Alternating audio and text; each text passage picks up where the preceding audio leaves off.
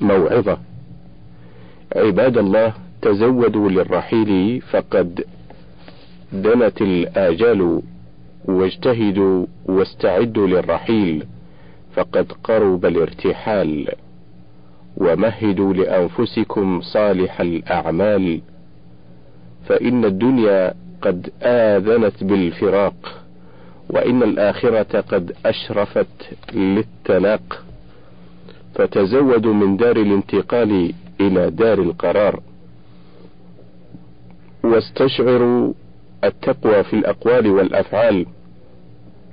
واحذروا التفاخر والتكاثر في الدنيا بجمع الحطام واكتساب الآثام وإياكم والاغترار بالآمال. فوراءكم المقابر ذات الوحشة والهموم والغموم والكربات وتضايق الأنفاس والأهوال المفضعات. فسوف ترون ما لم يكن لكم في حساب إذا نوديتم من الأجداث حفاة عراة غرلا مهطعين إلى الداعي. وتعلق المظلومون بالظالمين. ووقفتم بين يدي رب العالمين وحل بكم كرب المقام واشتد بالخلق في ذلك الموقف الزحام وأخذ المجرمون بالن وأخذ المجرمون بالنواصي والأقدام وبرزت جهنم وبرزت جهنم تقاد بسبعين ألف زمام تقاد بسبعين ألف زمام. مع كل زمام سبعون ألف ملك يجرونها والخزنة حولها غلاظ شداد.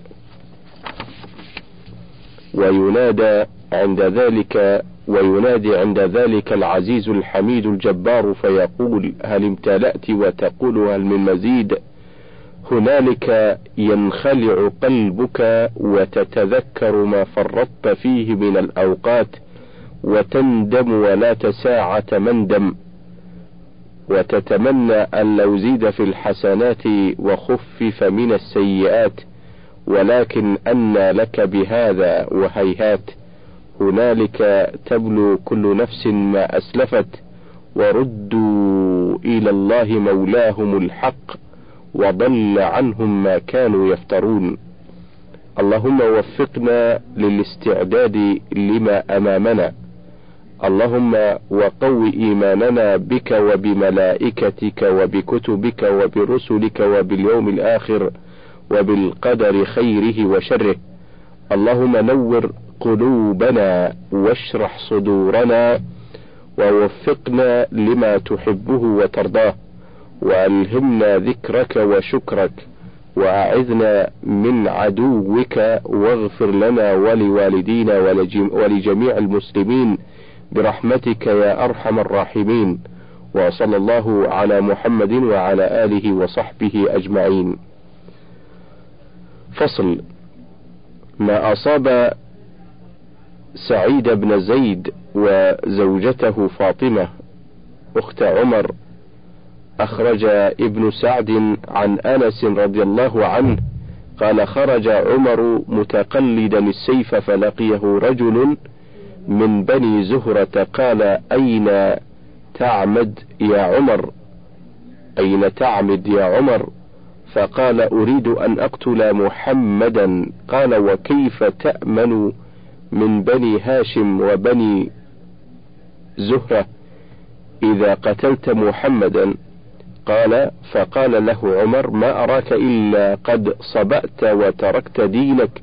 الذي كنت عليه فقال أفلا أدلك على ما هو أعجب من ذلك؟ قال وما هو؟ قال أختك وختنك فقد صبوا وترك دينك الذي أنت عليه. قال فمشى عمر ذامرا حتى أتاهما وعندهما رجل من المهاجرين يقال له خباب رضي الله عنه. قال فسمع خباب حس عمر فتوارى فدخل عليهما فقال ما هذه الهيمنة التي سمعتها عندكم؟ قال وكانوا يقرؤون طه. فقال ما عدا حديثا تحدثناه بيننا.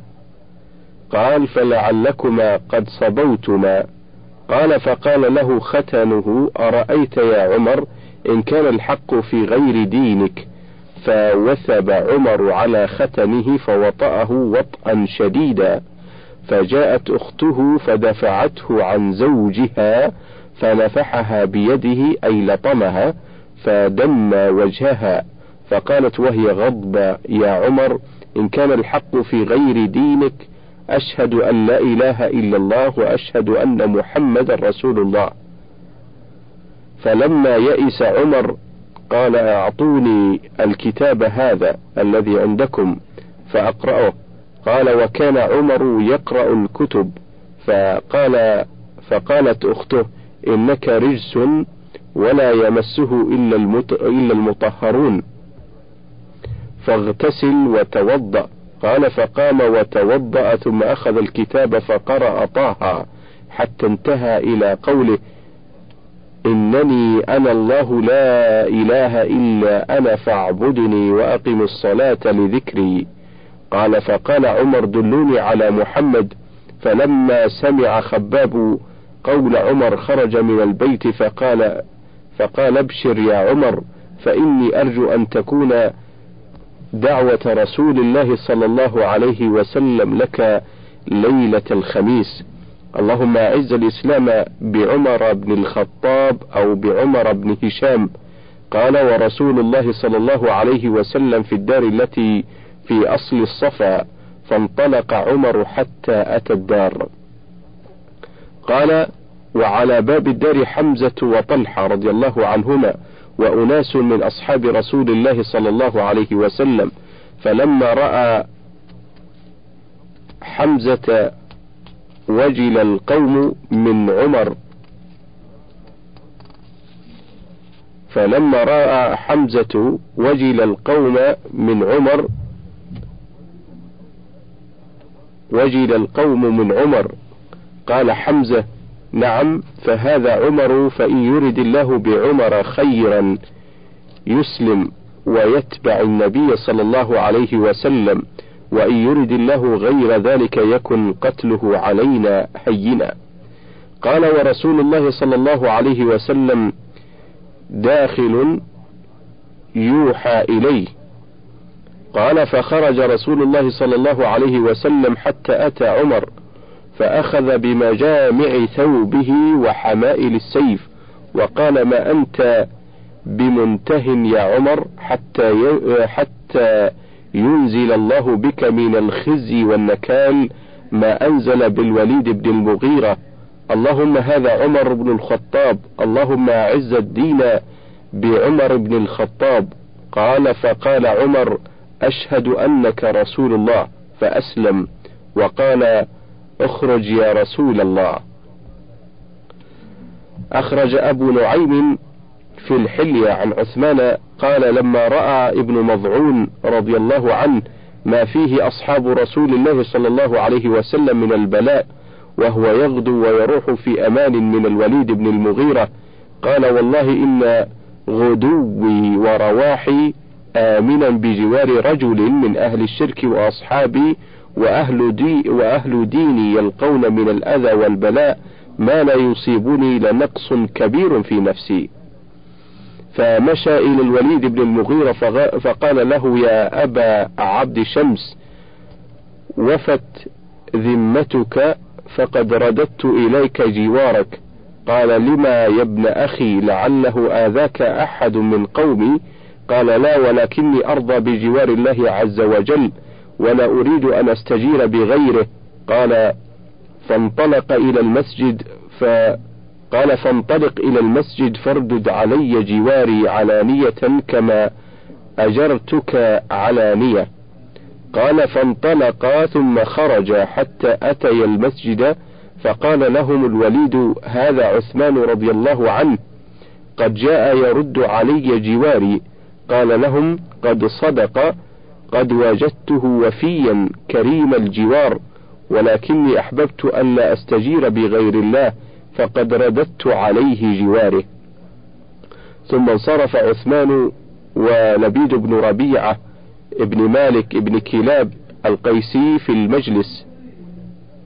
ثم انصرف عثمان ولبيد بن ربيعة ابن ابن مالك ابن كلاب القيسي في المجلس من قريش ينشدهم فجلس معهم عثمان فقال لبيد وهو ينشدهم ألا كل شيء ألا كل شيء ما خلا الله باطل؟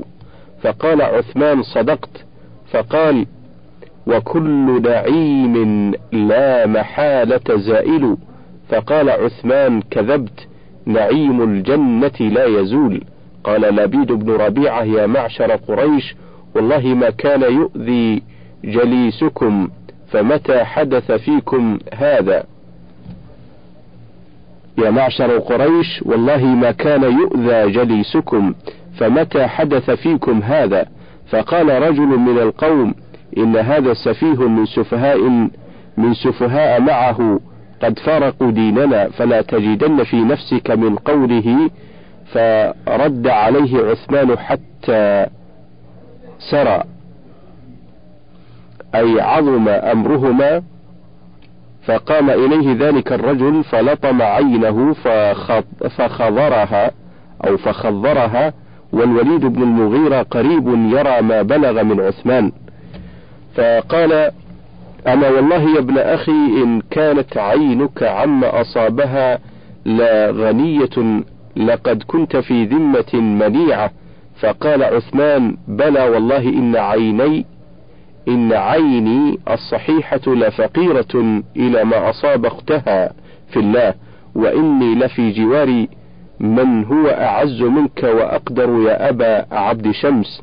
وقال عثمان بن مضعون فيما أصيب من عينه فإن تك عيني في رضا في رضا الله نالها يد ملحد في الدين ليس بمهتدي. فقد عوض الرحمن منها ثوابه ومن يرضه الرحمن يا قوم يسعد. فإني وقد قلتم غوي مضلل سفيه على دين الرسول محمد أريد بذاك الحق والحق ديننا على رغم من يبغي علينا ويعتدي. اللهم إنك أن اللهم إنك تعلم سرنا وعلانيتنا وتسمع كلامنا. وترى مكاننا لا يخفى عليك شيء من أمرنا. نحن البؤساء الفقراء. إليك المستغيثون. نحن البؤساء الفقراء إليك. المستغيثون المستجيرون بك. نسألك أن تقيض لدينك من ينصره ويزيل ما حدث من البدع والمنكرات ويقيم علم الجهاد ويقمع ويقمع أهل الزيغ والكفر والعناد. ونسألك أن تغفر لنا ولوالدينا ولجميع المسلمين برحمتك يا أرحم الراحمين وصلى الله على محمد وآله وصحبه أجمعين.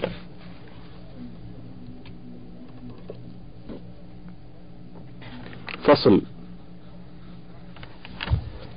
أخرج ابن سعد عن محمد العبدري عن أبيه قال كان مصعب بن عمير فتى مكة شبابا وجمالا وكان لبواه وكان أبواه يحبانه وكانت أمه مليئة أي غنية كثيرة المال تكسوه أحسن ما يكون من الثياب وأرقه. وكان أعطر أهل مكة يلبس الحضرمي من النعال فكان رسول الله صلى الله عليه وسلم يذكره ويقول ما رأيت بمكة أحسن لمة ولا أرق حلة ولا أنعم نعمة من مصعب بن عمير. فبلغه أن رسول الله صلى الله عليه وسلم يدعو إلى الإسلام في دار الأرقم فدخل عليه فأسلم وصدق به وخرج فكتم إسلامه خوفا من أمه وقومه فكان يختلف إلى رسول الله صلى الله عليه وسلم سرا فبصر به أو فبصر به عثمان بن طلحة يصلي فأخبر أمه وقومه فأخذوه فحبسوه فلم يزل محبوسا حتى خرج إلى أرض الحبشة في الهجرة الأولى ثم رجع مع المسلمين حين رجعوا فرجع متغير الحال قد حرج فكفت أمه عنه من العدل وأخرج الطبراني والبيهقي عن عمر بن الخطاب رضي الله عنه. قال نظر رسول الله صلى الله عليه وسلم إلى مصعب بن عمير رضي الله عنه مقبلا عليه إهاب كبش أي جلد كبش قد تنطق به أي شده في وسطه.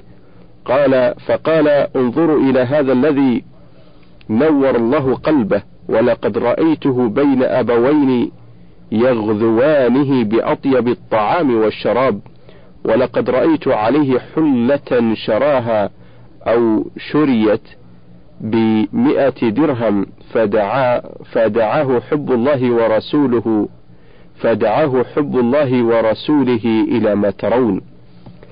وأخرج الترمذي وحسنه أبو يعلى وابن راهوي عن علي رضي الله عنه قال خرجت في غداة شاتية من بيتي جائعا. حرصا قد أذلقني البرد. فأخذت إهابا معطونا كان عندنا فجببته ثم أدخلته في عنقي ثم حزمته على صدري أستدفئ به. فوالله ما في بيتي شيء آكل منه. ولو كان في بيت النبي صلى الله عليه وسلم لبلغني فخرجت في بعض نواحي المدينة فاطلعت إلى يهودي في حائط من ثغرة جداره فقال ما لك يا أعرابي؟ هل لك في كل هل لك في كل دلو بتمرة؟ فقلت نعم. فافتح الحائط ففتح لي فدخلت فجعلت أنزع دلوا ويعطيني تمرة حتى امتلأت كفي. قلت حسبي منك الآن. ثم جئت إلى النبي صلى الله عليه وسلم فجلست إليه في المسجد وهو في عصابة من أصحابه فاطلع علينا مصعب بن عمير رضي الله عنه في بردة له مرقوعة فلما رآه رسول الله صلى الله عليه وسلم ذكر ما كان فيه من النعيم ورأى حاله الذي هو عليه فذرفت عيناه فبكى ثم قال كيف أنتم إذا غدأ أحدكم في حلة وراح في أخرى؟ وسترت بيوتكم كما تستر الكعبة. قلنا نحن يومئذ خير نكفى المؤونة ونتفرغ للعبادة. قال بل أنتم اليوم خير منكم يومئذ.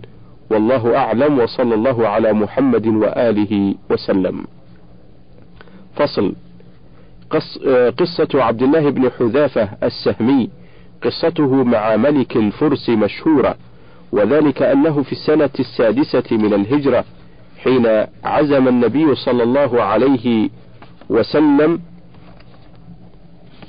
أن يبعث بعض أصحابه بكتب إلى ملوك الأعاجم. يدعوهم إلى الإسلام.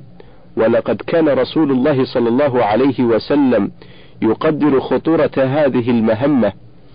فهؤلاء الرسل سيذهبون إلى بلاد نائية لا عهد لهم بها من قبل يجهلون لغاتهم ولا يعرفون شيئا من أخلاق ملوكهم.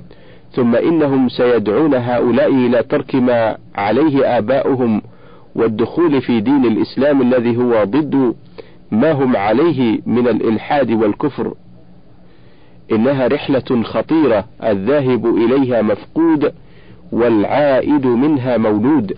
لذلك جمع المصطفى صلى الله عليه وسلم أصحابه وقام فيهم خطيبا فحمد الله وأثنى عليه وتشهد ثم قال أما بعد فإني أريد أن أبعث بعضكم إلى ملوك الأعاجم فلا تختلفوا علي. كما اختلفت بنو إسرائيل على عيسى بن مريم.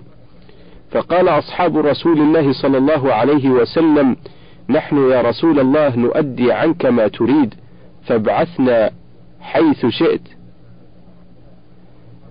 انتدب رسول الله صلى الله عليه وسلم ستة من الصحابة ليحملوا كتبه إلى ملوك العرب والعجم وكان أحد هؤلاء الستة عبد الله ابن حذافة السهمي وكان أحد هؤلاء الستة عبد الله بن حذافة السهمي اختاره ليحمل رسالته إلى كسرى ملك الفرس فجهز عبد الله راحلته وودع أهله وولده ومضى إلى غايته ترفعه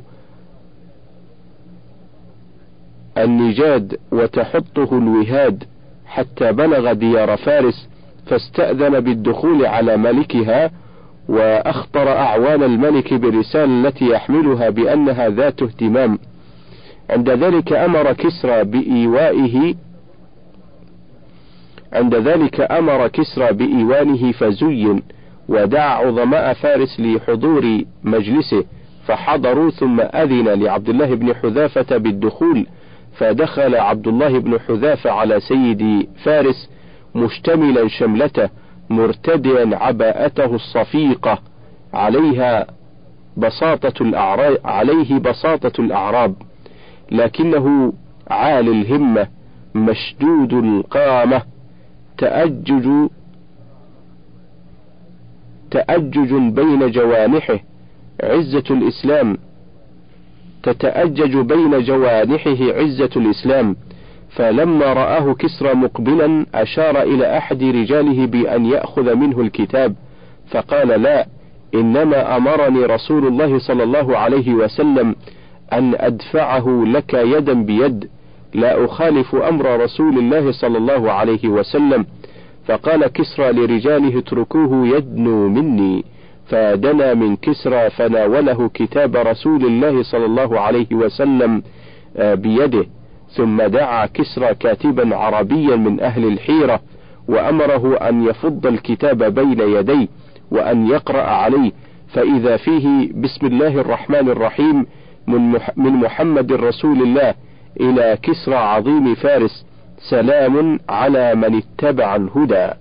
ولما سمع كسرى هذا المقدار من الرسالة اشتعل غضبه في صدره فاحمر وجهه وانتفخت أوداجه. لأن النبي صلى الله عليه وسلم بدأ بنفسه فجذب الرسالة من يد كاتبه وجعل يمزقها دون أن يعلم ما فيها ويقول أيكتب لي بهذا وهو عبدي؟ ثم أمر بعبد الله بن حذافة أن يخرج من مجلسه فأخرج من المجلس وهو لا يدري ماذا يكون بعد ذلك لكنه ما لبث أن قال والله ما أبالي على أي حال أكون بعد أن أديت كتاب رسول الله صلى الله عليه وسلم وركب راحلته وانطلق ولما سكت غضب كسرى أمر أن يردوه إليه فالتمسوه فلم يجدوه فأرسلوا في في أثره وطلبوه في الطريق فلم يجدوه. فلما قدم على رسول الله صلى الله عليه وسلم أخبره بما كان من أمر كسرى وتمزيقه الكتاب فما زاد عليه الصلاة والسلام على أن قال مزق الله ملكه أما كسرى فكتب إلى باذان نائبه على اليمن أن ابعث إلى هذا الرجل الذي ظهر بالحجاز رجلين جلدين من عندك ومرهما أن يأتيان به. فبعث باذان رجلي رجلين من خيرة رجاله إلى رسول الله صلى الله عليه وسلم وحملهما رسالة له يأمرهما بأدائها له ويأمره فيها بأن ينصرف معهما إلى لقاء كسرى دون إبطاء. وطلب إلى الرجلين أن يقفا على رسول على خبر النبي صلى الله عليه وسلم وأن يستقصيا أمره وأن يأتيه بما يقفان عليه من أمره من معلومات فخرج الرجلان حتى بلغ الطائف فوجد رجالا تجارا من قريش فسألهم فسألاهم عن محمد عليه السلام فقالوا هو في يثرب ثم مضى التجار إلى مكة فرحين مستبشرين وجعلوا يهنون قريشا ويقولون قروا عينا فإن كسرى تصدى لمحمد وكفاكم شره أما الرجلان فيمم وجهيهما شطر المدينة حتى إذا وصل إليها لقي النبي صلى الله عليه وسلم ودفع إليه رسالة باذان وقال له إن ملك الملوك كسرى كتب إلى ملكنا باذان أن يبعث إليك من يأتيه بك أن يبعث إليك من يأتيه بك. وقد أتيناك لتنطلق معنا فإن أجبتنا كلمنا كسرى بما ينفعك ويكف أذاه عنك. وإن أبيت فهو قد فهو من قد علمت سطوته وبطشه وقدرته على إهلاكك وإهلاك قومك. فتبسم رسول الله صلى الله عليه وسلم وقال لهما ارجعا إلى رحالكما اليوم وأتيا غدا. فلما غدوا على النبي صلى الله عليه وسلم في اليوم التالي أخبرهما بأن الله قتل كسرى حيث سلط عليه ابنه شيروي في ليلة كذا من شهر كذا. فحدق في وجهه وبدت الدهشة على وجهيهما وقال أتدري ما تقول أنكتب بذلك لباذان؟ قال نعم وقولا له إن ديني سيبلغ ما وصل إليه ملك كسرى وإنك إن أسلمت أعطيتك ما تحت يديك وملكتك على قومك. وخرج الرجلان من عند من عند الرسول صلوات الله وسلامه عليه وقدم على باذان وأخبراه الخبر فقال لئن كان ما قاله محمد حقا فهو نبي وإن لم يكن كذلك فسنرى فيه رأيا فلم يلبث أن قدم على باذان كتاب شيروي وفيه يقول أما بعد فقد, قلت فقد قتلت كسرى ولم أقتله إلا انتقاما لقومنا فقد استحل قتل أشرافهم وسبي نسائهم وانتهب أموالهم فإذا جاءك كتابي هذا فخذ لي الطاعة ممن عندك. فلما قرأ باذان الكتاب كتاب شيرويه طرحه جانبا وأعلن دخوله في الإسلام وأسلم من كان معه من الفرس باليمن. انتهى. اللهم هب لنا ما وهبته لعبادك الأخيار. وانظمنا في سلك المقربين والأبرار وآتنا في الدنيا حسنة وفي الآخرة حسنة وقنا عذاب النار. واغفر لنا ولوالدينا ولجميع المسلمين برحمتك يا أرحم الراحمين. وصلى الله على محمد وعلى آله وصحبه أجمعين. فصل. عبد الله بن حذافة وقصته مع ملك الروم.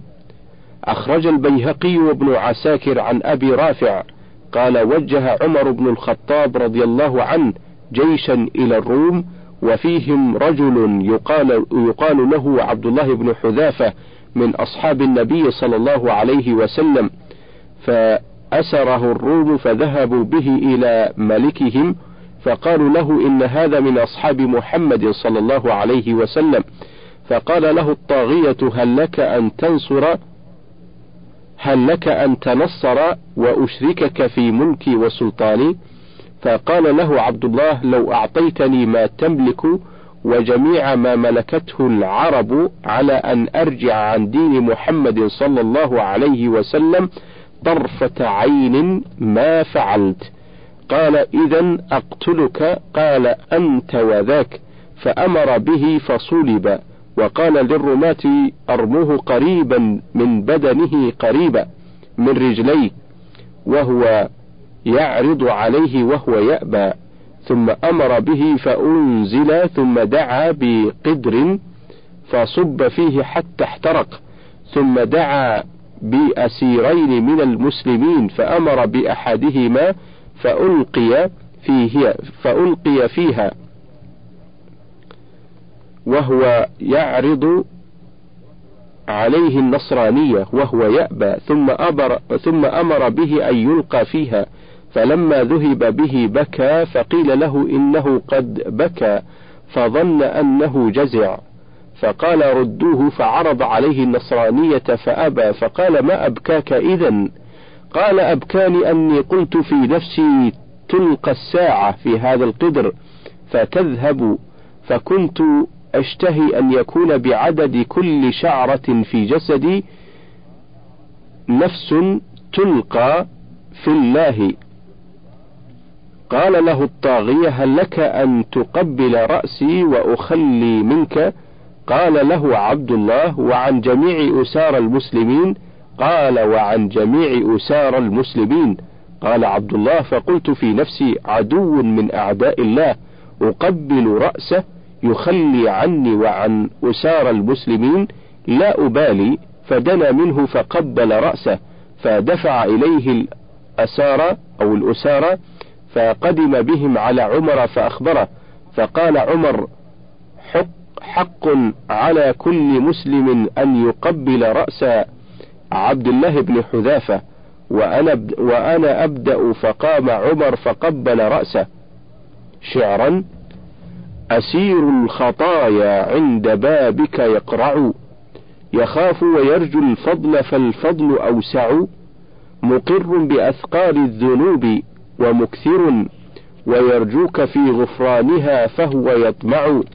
فإنك ذو الإحسان والجود والعطاء لك المجد والأفضال. لك المجد والإفضال والمن أجمع. فكم من قبيح قد سترت عن الورى وكم نعم تترى علينا وتتبع ومن ذا الذي يرجى سواك ويتقى وأنت إله الخلق ما شئت تصنع فيا من هو القدوس فيا من هو القدوس لا رب غيره تباركت أنت الله للخلق مرجع ويا من على العرش استوى فوق خلقه تباركت تعطي من تشاء وتمنع. بأسمائك الحسنى وأوصافك العلى توسل عبد بائس يتضرع. أعني على الموت المرير أعني على الموت المريرة كأسه إذا الروح من بين الجوانح تنزع. وكن مؤنسي في ظلمة القبر عندما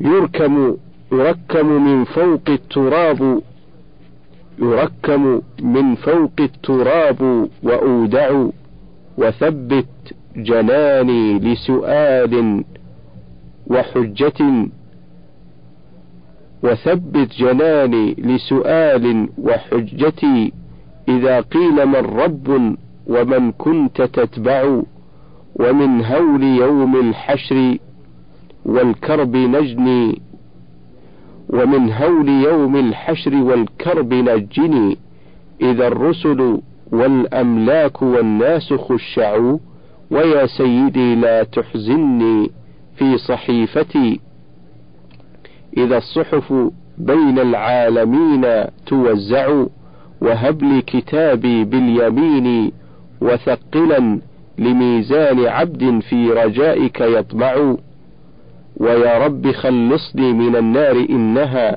لبئس مقر لبئس مقر للغواة ومرجع. أجرني أجرني يا إلهي فليس لي سواك مفر أو ملاذ ومفزع.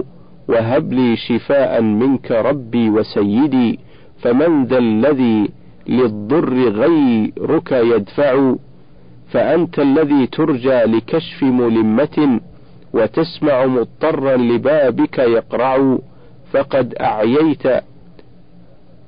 فقد أعيت الأسباب وانقطع الرجا سوى منك يا من للخلائق مفزع إليك إلهي قد رفعت شكايتي وأنت بما ألقاه تدري وتسمع. ففرج لنا خطبا عظيما ومعضلا وكربا يكاد القلب منه يصدع وماذا على ربي عزيز وفضله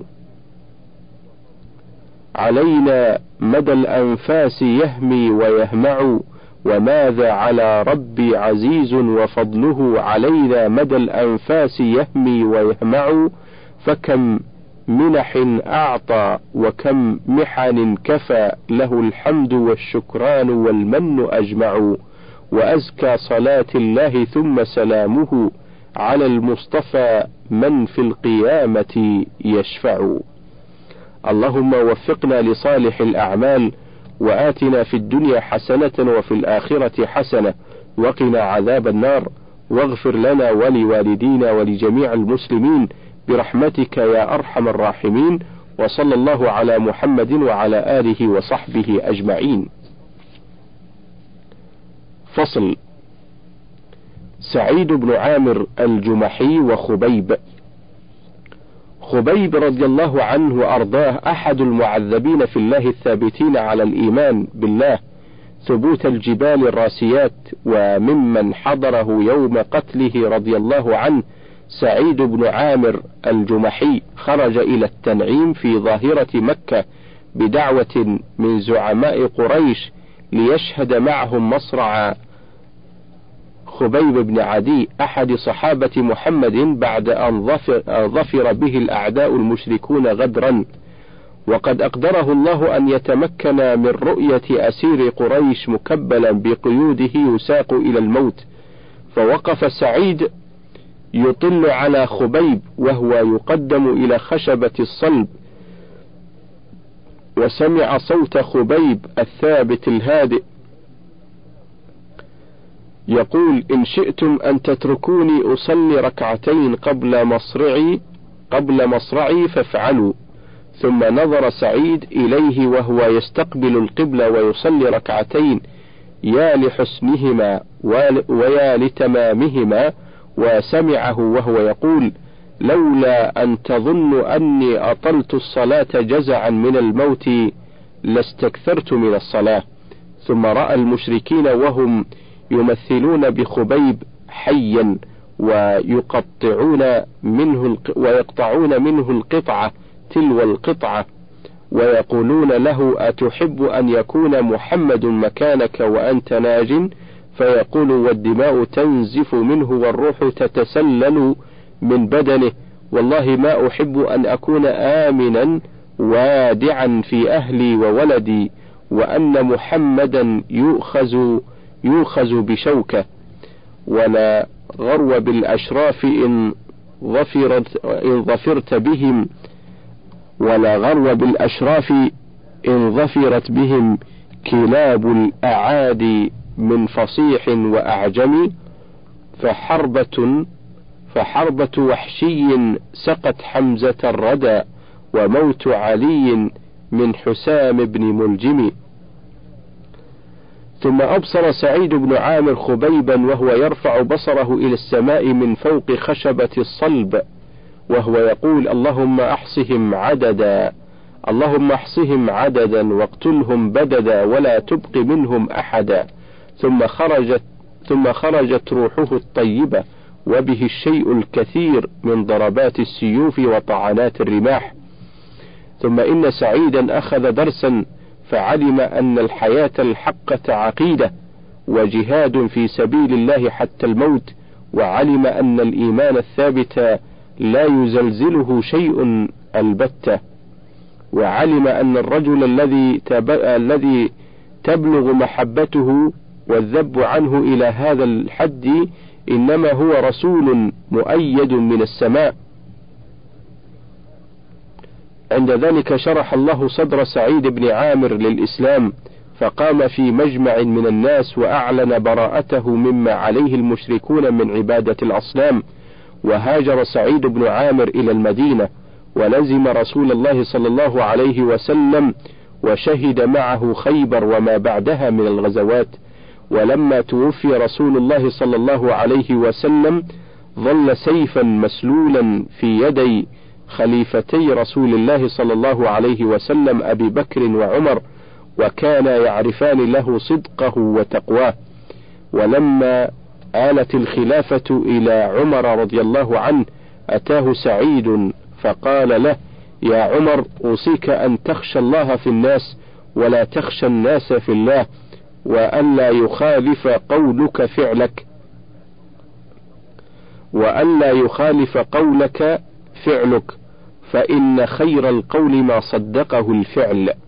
يا عمر أقم وجهك لمن ولاك الله أمره من بعيد المسلمين وقريبهم وأحب لهم ما تحب لنفسك وأهل بيتك واكره لهم ما تكره لنفسك وأهل بيتك وخذ الغمرات إلى الحق ولا تخف في الله لومة لائم. فقال عمر ومن يستطيع ذلك يا سعيد؟ فقال يستطيعه مثلك ممن ولاهم الله أمر أمة محمد وليس بينه وبين الله أحد. عند ذلك دعا عمر سعيدا إلى مساعدته فقال له إن, مولي إن مولوك حمص. فقال يا عمر نشدتك الله ألا تفتني فغضب عمر وقال ويحكم وضعتم هذا الأمر في عنقي ثم تخليتم عني والله لا أدعك ثم ألزمه بحمص وقال ألا نفرض عليك ألا نفرض وقال ألا نفرض لك رزقا قال وما أفعل به يا أمير المؤمنين فإن عطائي من بيت المال يزيد عن حاجتي ثم مضى واليا على حمص وما مضى إلا زمن يسير حتى جاء بعض أهل حمص إلى عمر فقال اكتبوا أسماء الفقراء عندكم بحمص حتى أسد حاجتهم فرفعوا له كتابا فيه بعض الفقراء الموجودين بحمص ومن جملة الفقراء المكتوبة ومن جملة الفقراء المكتوبين سعيد بن عامر الجمحي فقال عمر من سعيد بن عامر؟ فقالوا أميرنا. قال أميركم فقير؟ قالوا نعم. والله إنه ليمر عليه الأيام الطوال ولا يوقد في بيته نار. فبكى عمر رضي الله عنه بكاء شديدا حتى بلت دموعه لحيته. ثم عمد إلى ألف دينار فجعلها في صرة وقال اقرأوا عليه السلام وقولوا له يستعين بهذا على قضاء حوائجه فجاءوه بها فلما نظر إليها وأخبروه جعل يبعدها عنه ويسترجع. فجاءت زوجته وقالت له ما شأنك؟ أمات أمير المؤمنين؟ قال بل أعظم من ذلك. قالت وما ذاك؟ قال دخلت دخلت علي الدنيا لتفسد آخرتي وحلت الفتنة في بيتي. قالت تخلص منها. قال هل تعينني على ذلك؟ هل تعينيني على ذلك؟ قالت نعم فوزعها على فقراء المسلمين. ثم لم يمض إلا مدة يسيرة حتى أتى عمر إلى حمص يتفقدها. ويسأل عن أميرهم وسيرته معهم وهل نقموا عليه بشيء؟ فذكروا أربع مسائل. أحدها قالوا إنه لا يخرج إلينا حتى يتعالى النهار. فسأل عمر سعيدا لماذا قال إني أكره أن أقول ذلك؟ ولكن حيث أنه لا بد من توضيحه فإنه ليس لأهل خادم فأقوم الصبح فأعجن لهم عجينهم. ثم أنتظره يختمر ثم أقوم فأخبزه لهم ثم أتوضأ وأخرج إليهم. وأما الثانية فقالوا إنه لا يجيب أحدا بالليل فسأله عمر عن ذلك فقال إني أكره أن أذكره ولكن لما لما أنه لا بد من ذلك فإني قد جعلت النهار لهم ولربي عز وجل الليل. قال عمر وما هي الثالثة؟ قالوا إنه لا يخرج يوما من كل شهر. فسأله فقال إنه ليس لي خادم وليس عندي ثياب غير التي علي فأنا أغسلها في الشهر مرة وأنتظرها حتى تجف ثم أخرج إليهم آخر النهار. وأما الرابعة فقالوا إنه تصيبه غشية في بعض الأوقات فيغيب عمن في المجلس فسأله عمر عنها فقال إني حضرت مصرع خبيب بن عدي وأنا مشرك ورأيت قريشا تقطع جسده وهي تقول أتحب أن يكون مكانك محمد؟ فقال والله ما أحب أن أكون آمنا وأهلي وولدي وإن محمدا تشوكه شوكة. فإذا ذكرت ذلك المشهد وإني لم أنصره ظننت أن الله لا يغفر لي فتصيبني تلك الغشية.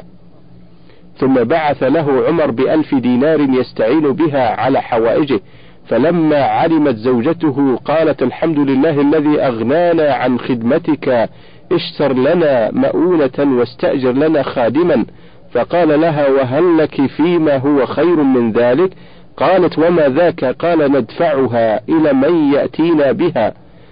ونحن أحوج ما نكون إليها. قالت وما ذاك؟ قال نقرضها الله قرضا حسنا. قالت نعم قالت نعم وجزيت خيرا. فما قام من مجلسه حتى وزعها على الأيتام والأرامل والمساكين. فرضي الله عنه وأرضاه. لقد كان من الذين يؤثرون على أنفسهم. انتهى باختصار. من فضلك تابع بقية المادة.